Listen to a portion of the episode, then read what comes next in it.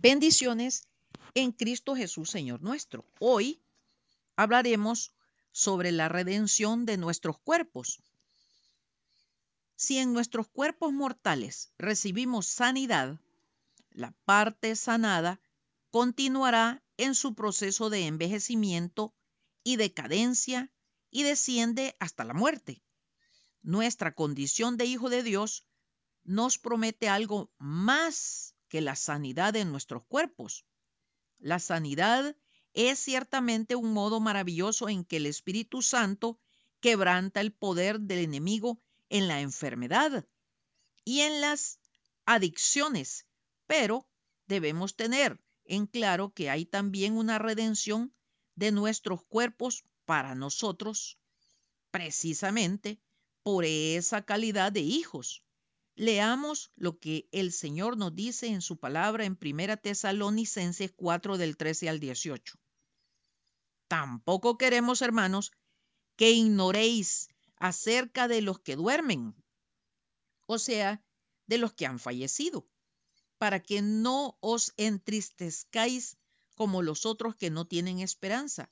Porque si creemos que Jesús murió y resucitó, así también traerá Dios con Jesús a los que durmieron en él. Por lo cual os decimos esto en palabras del Señor, que nosotros que vivimos, que habremos quedado hasta la venida del Señor, no precederemos a los que durmieron porque el Señor mismo con voz de mando, con voz de arcángel y con trompeta de Dios, descenderá del cielo, y los muertos en Cristo resucitarán primero. Luego nosotros los que vivimos, los que hayamos quedado, seremos arrebatados juntamente con ellos en las nubes para recibir al Señor en el aire, y así estaremos siempre con el Señor. Por tanto, alentaos los unos a los otros con estas palabras. En Primera Corintios 15, del 51 al 58, el Señor nos dice, He aquí os digo un misterio, no todos dormiremos, pero todos seremos transformados en un momento, en un abrir y cerrar de ojos, a la final trompeta, porque se tocará la trompeta y los muertos serán resucitados incorruptibles y nosotros seremos transformados, porque es necesario que esto corruptible se vista de incorrupción y esto mortal se vista de inmortalidad. Y cuando esto corruptible se haya vestido de incorrupción y esto mortal se haya vestido de inmortalidad, entonces se cumplirá la palabra que está escrita sorbida es la muerte en victoria. ¿Dónde está, oh muerte, tu aguijón? ¿Dónde, oh sepulcro, tu victoria? Ya que el aguijón de la muerte es el pecado y el poder del pecado la ley. Mas gracias sean dadas a Dios que nos da la victoria por medio de nuestro Señor Jesucristo. Así que, hermanos míos amados, estad firmes y constantes, creciendo en la obra del Señor siempre, sabiendo que vuestro trabajo en el Señor no es en vano.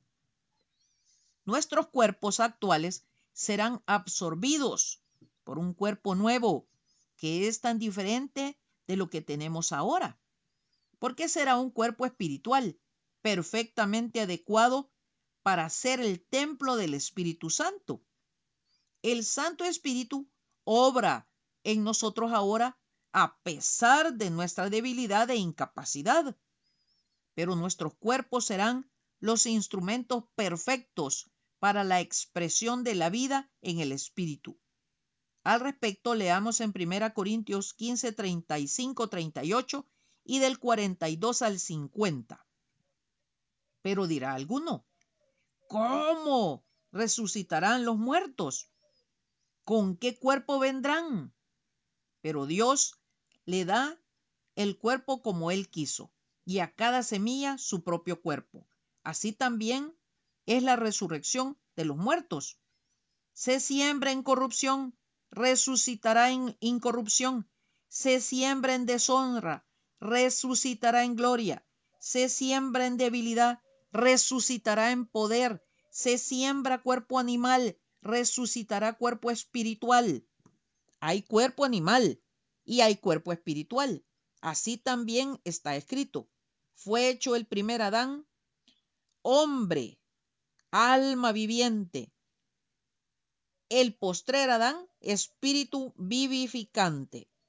Mas lo espiritual no es primero, sino lo animal, luego lo espiritual. El primer hombre es de la tierra terrenal. El segundo hombre, que es el Señor, es del cielo. ¿Cuál? El terrenal, tales los terrenales. ¿Y cuál el celestial? Tales también los celestiales. Y así, como hemos traído la imagen del terrenal, traeremos también la imagen del celestial. Pero esto digo, hermanos, que la carne y la sangre no pueden heredar el reino de Dios, ni la corrupción hereda incorrupción. Y en primera Juan 3, 2 y 3 dice, Amados, ahora somos hijos de Dios, y aún no se ha manifestado lo que hemos de ser, pero sabemos que cuando Él se manifieste seremos semejantes a Él porque le veremos tal como Él es. Y todo aquel que tiene esta esperanza en Él se purifica a sí mismo, así como Él es puro. Mientras tanto, gemimos en nuestra debilidad con el resto de la creación, a la espera del día en que recibamos esta adopción, esa redención de nuestros cuerpos. Por tanto, permanecemos en la debilidad de nuestros cuerpos actuales.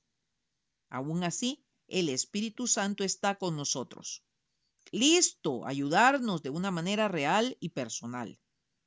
En nuestra debilidad, a menudo no nos comprometemos ni comprendemos nuestras necesidades espirituales.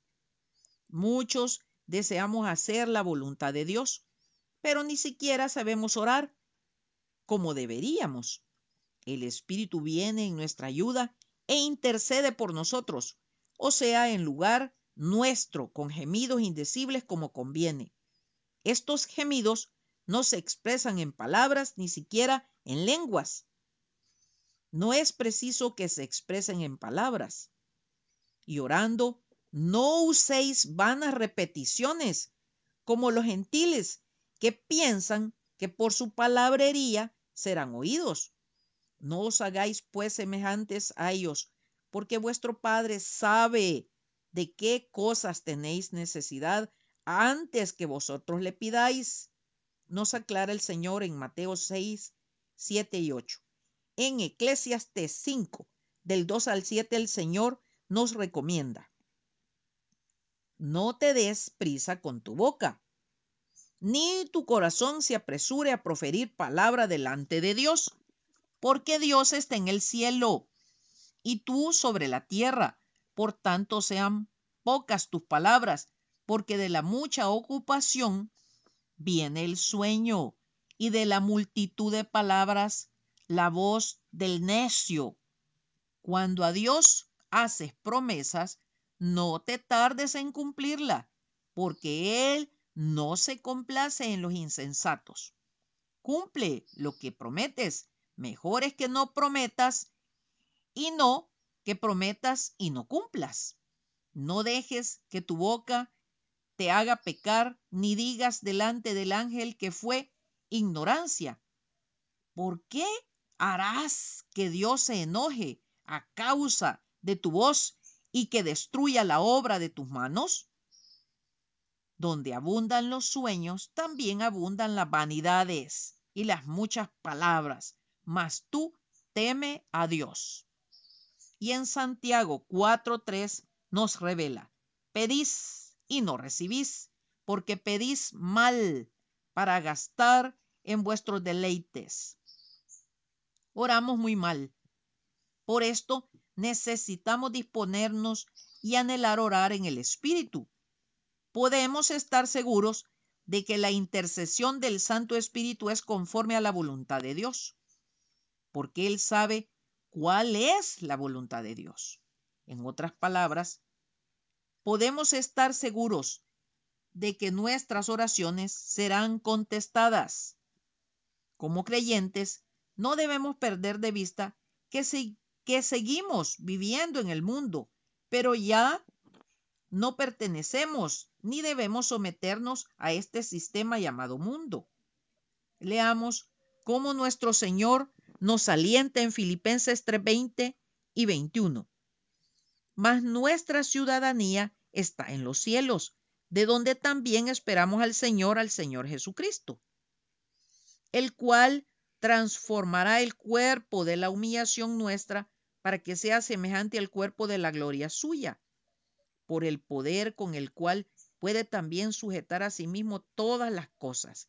Y en primera Tesalonicenses 5:23 dice, y el mismo Dios de paz os santifique por completo y todo vuestro ser, espíritu, alma y cuerpo sea guardado irreprensible para la venida de nuestro Señor Jesucristo. Mientras no tengamos el valor y la decisión para vivir en la esfera espiritual bajo la guía del Espíritu Santo, nuestros cuerpos mortales pueden volverse un verdadero aguijón de enfermedad y muerte. Busquemos la presencia del Señor en nuestras vidas orando, intercediendo en el Espíritu con fervor, porque no nos ha dado Dios espíritu de cobardía, sino de poder, de amor y de dominio propio. Segunda Timoteo 1.7. Será hasta el próximo domingo, si Dios nos presta la vida, que seguiremos descubriendo la maravillosa obra del Espíritu Santo hoy.